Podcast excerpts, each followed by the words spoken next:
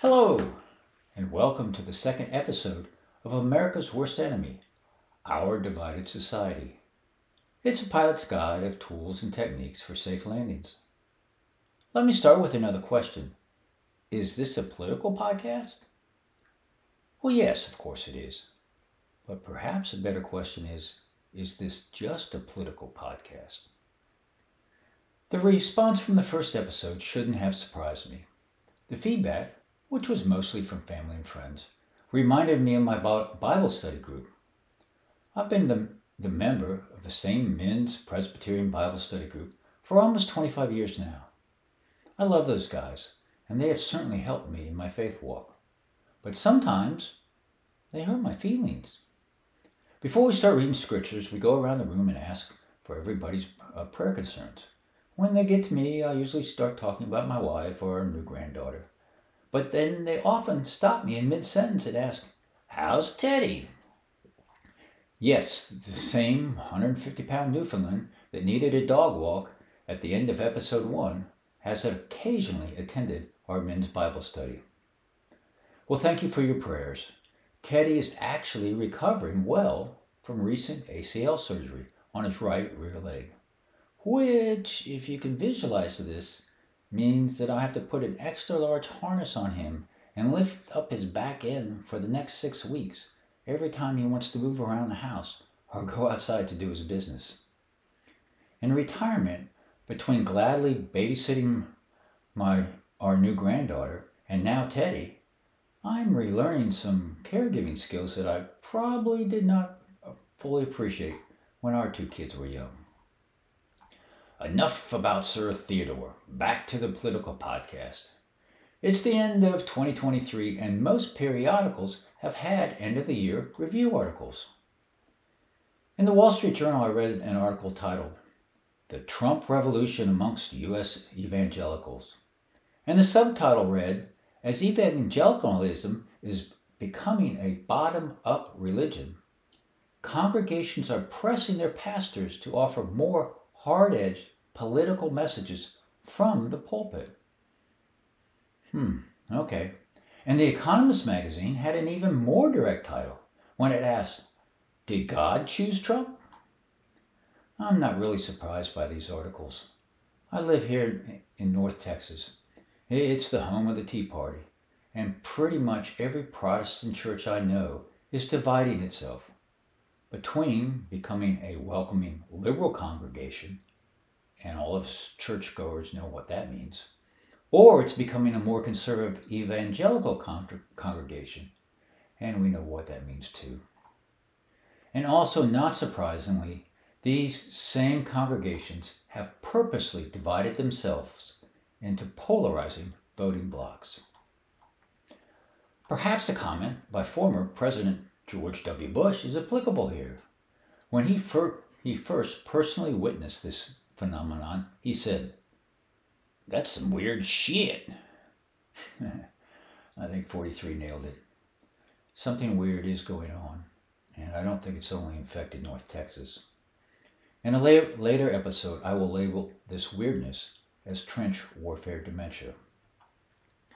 As I previously stated, we need a hard scrub to find clarity and to fully understand what's going on around us.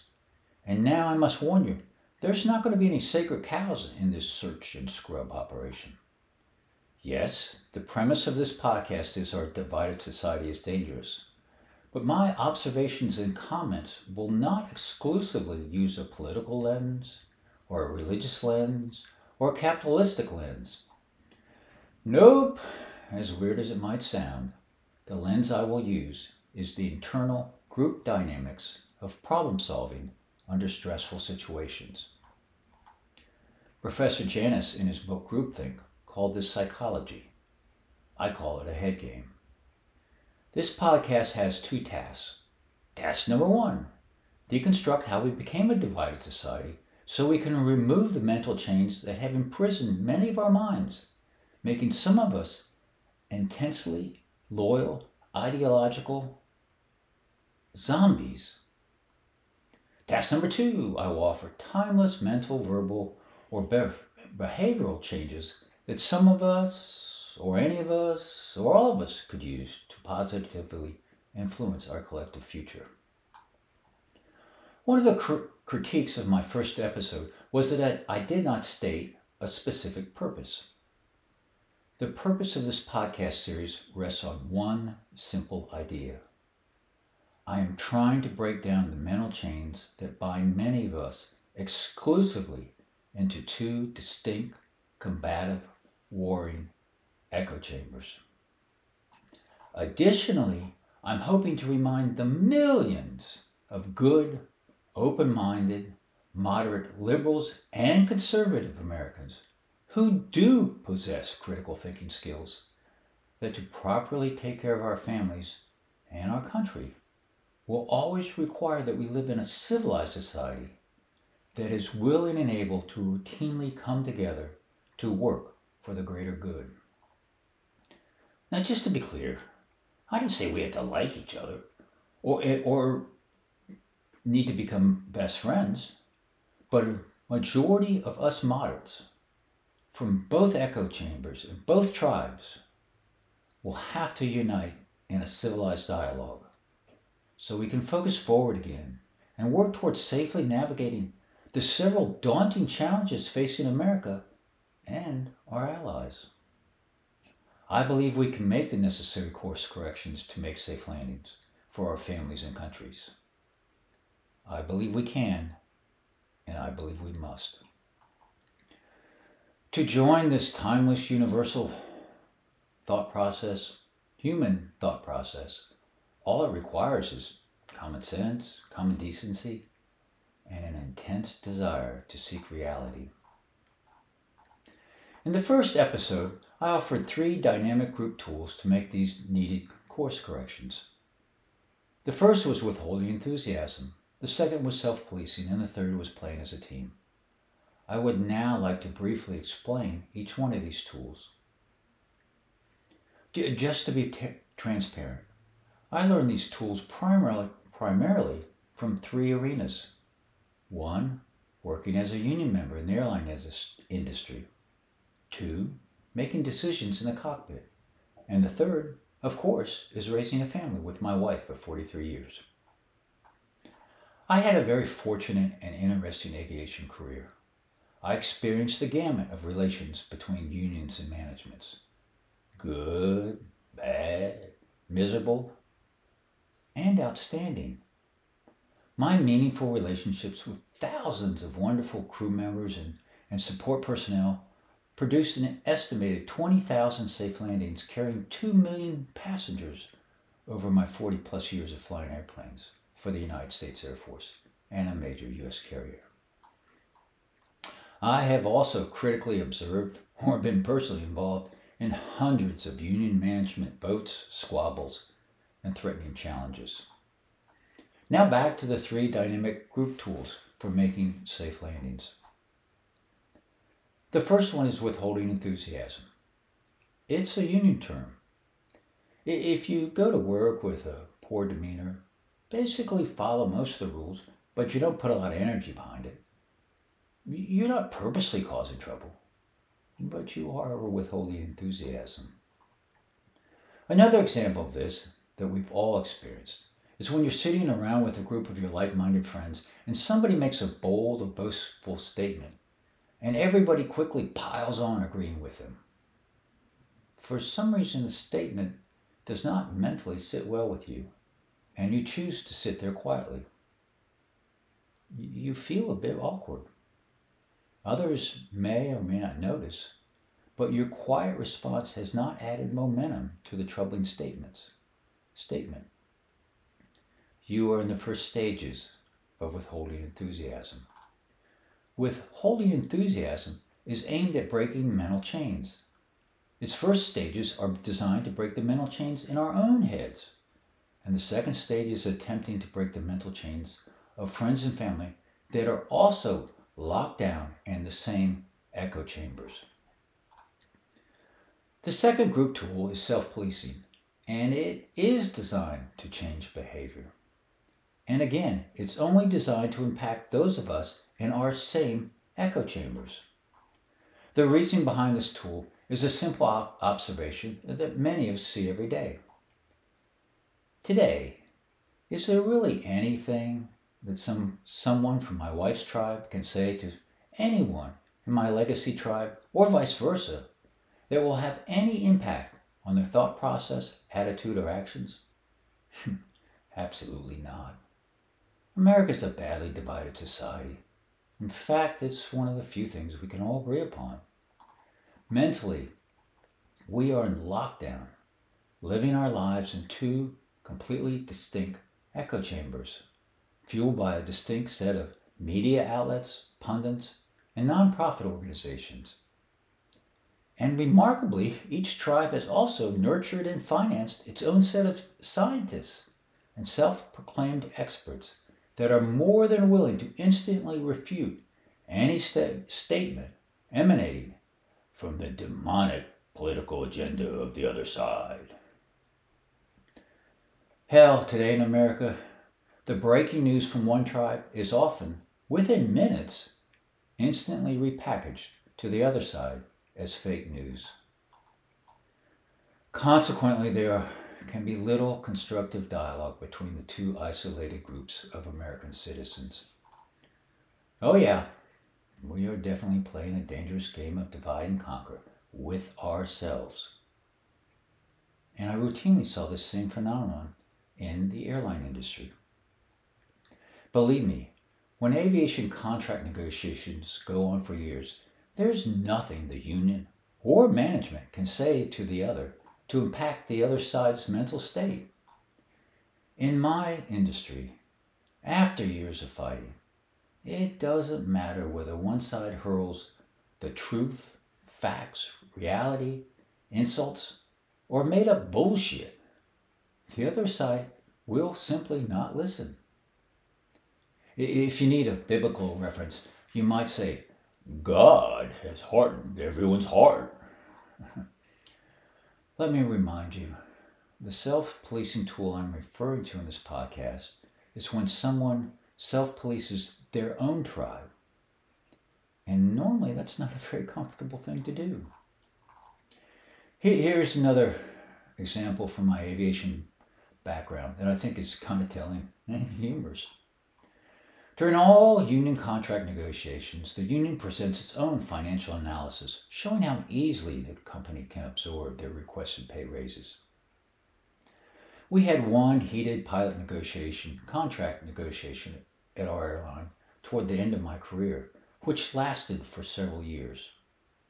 I, completely supported the pilots. Management was clearly stalling and being jackasses. But when I was watching a union presentation toward the end of this fiasco, I quickly realized their seemingly sophisticated financial analysis, which had the room of angry pilots cheering wildly, was using faulty financial logic and badly manipulating the data to tell their story. Being, the odd duck I am, I publicly stood up at the union gathering and said so.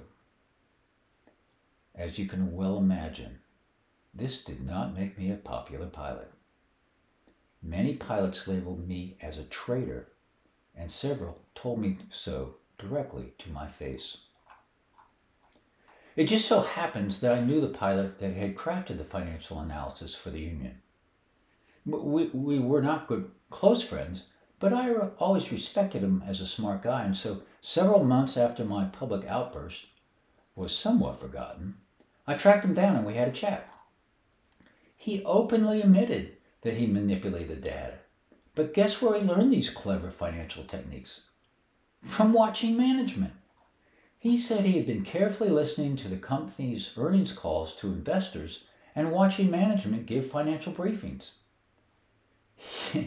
he credited every deceptive technique of manipulating financial data to the fact that he had learned them all from watching management make presentations to investors. now think about it. Management uses manipulated financial logic to impress and g- generate support from investors.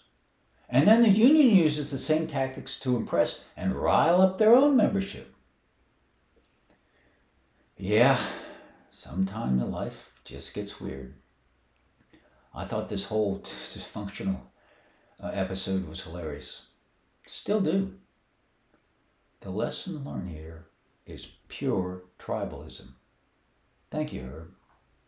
When the two groups of when two groups of humans are caught in the mental vortex of perpetual verbal and hostile conflict, eventually each side learns exactly how to instantly respond to the other side with a pithy phrase that simultaneously simultaneously riles up their base and demonizes the other side. FYI, I've been told marriage counselors see the same spectacle in struggling marriages. Sadly, the, the rapid firepower of this, the, this spectacle seems to have been greatly amplified by all the communication outlets formed since the birth of the internet, which will be a topic of another episode. Uh, another illustration of this phenomenon is our do nothing shit show that is the US Congress. Yet here we are. American citizens are still cheering for each of our self righteous political parties, and we continue to send them lots of money. Yay, America. Now let's switch gears to the third dynamic tool, which is playing as teams. This is the promised land where groups of humans get things done and are able to consistently make safe landings.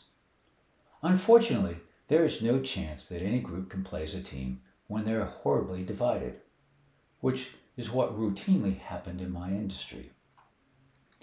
Here's another peculiar observation from my industry's past. Past. When a union contract vote narrowly passes by a 52% margin to 48% margin, the airline rarely moves forward most likely everyone will, will remain internally distracted and actually start fighting harder with each other. I call these 52-48 union votes democracy stop signs. On the other hand, when a union vote passed by a wide margin, then you did see energetic internal teams form and the airline did move forward safely again. I called these union votes that passed by a two out of three margin Demos- democracy magic. Hmm. I'm not sure, but, but weren't the both of our past 2016 and 2020 presidential elections popular votes fairly close to 52% to 48% margins? Funny how weird human tendencies may not exactly repeat themselves, but they sure do rhyme. I will tell many more of these stories later, and it's not all bad news. Remember, I did work for a great American company during the first part of my career, and it was a hell of a lot of fun to go to work. Again, thank you, Herb. Oh my goodness. For now, that's enough about the three dynamic group tools. Sorry if it seemed like I rambled on, but I did want to give everyone a glimpse of where this podcast series is headed. And I also wanted to let everyone realize that using any of these tools will require each of us to move out of our comfort zones. Now, as promised, I want to leave you with a specific tool that you can use this week. It's actually a statement that comes from the Withholding Enthusiasm Toolbox. Here's my end of the year statement for 2023. I think it's pathetic that 11 months before our presidential elections in America, that the, that the citizens' only choice appears to be two white guys who will both serve as 80 year olds if elected. I think I'll repeat that statement. I think it's pathetic that 11 months before our presidential elections in America, that the citizens' only choices appear to be two white guys who will both serve as 80 year olds if elected. FYI, in a, later episode, I will argue that we should limit our general elections to 90 days. Now let's unpack this 2023 end of the year statement. It purposely has several components. First, I do think it's pathetic that almost one year from an election, it seems to be ordained that we are limited to only two choices? I, was listening to a group of pundits on TV the other day discussing the chances of a third candidate getting involved in this race. The consensus was it was just too late for another candidate to get involved because they would not have the time to raise enough money to be a viable candidate. And then the conversation ominously turned to which two of the old white guys would be hurt most by a possible third candidate. This possibility visibly made each one of the TV pundits nervous.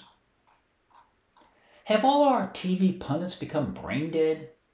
Have all our political parties also become brain dead? Have we American citizens become brain dead and brainwashed? Are you kidding me? 11 months before a presidential election, the only two choices are already locked in? I, I thought our democratic elections were designed to be a careful decision making process when we citizens took the time to examine and discuss the pros and cons of a variety of candidates and their platforms? Again, perhaps I'm an odd duck, but I thought our democratic elections were supposed to give us citizens the opportunity to choose and reach for fresh new ideas. I guess not. Maybe the evangelical Christians are correct. God has ordained these two octogenarians must lead America again. No, I'm not going to blame this on God. This entire fiasco is completely our own making. Remember my opening question in the first episode? Why is it we, the people, are cheering for our two political parties that are hell bent on fighting each other 24 7, 365? Come on, America! Can't we see that we've boxed ourselves into a corner again? The, the, the, consequences of being a divided society have made us our worst enemies again. Okay, calm down, Brad. Back to the Withholding Enthusiasm 2023 year end statement. It is designed to first break the mental chains in our own heads and then positively influence those around us.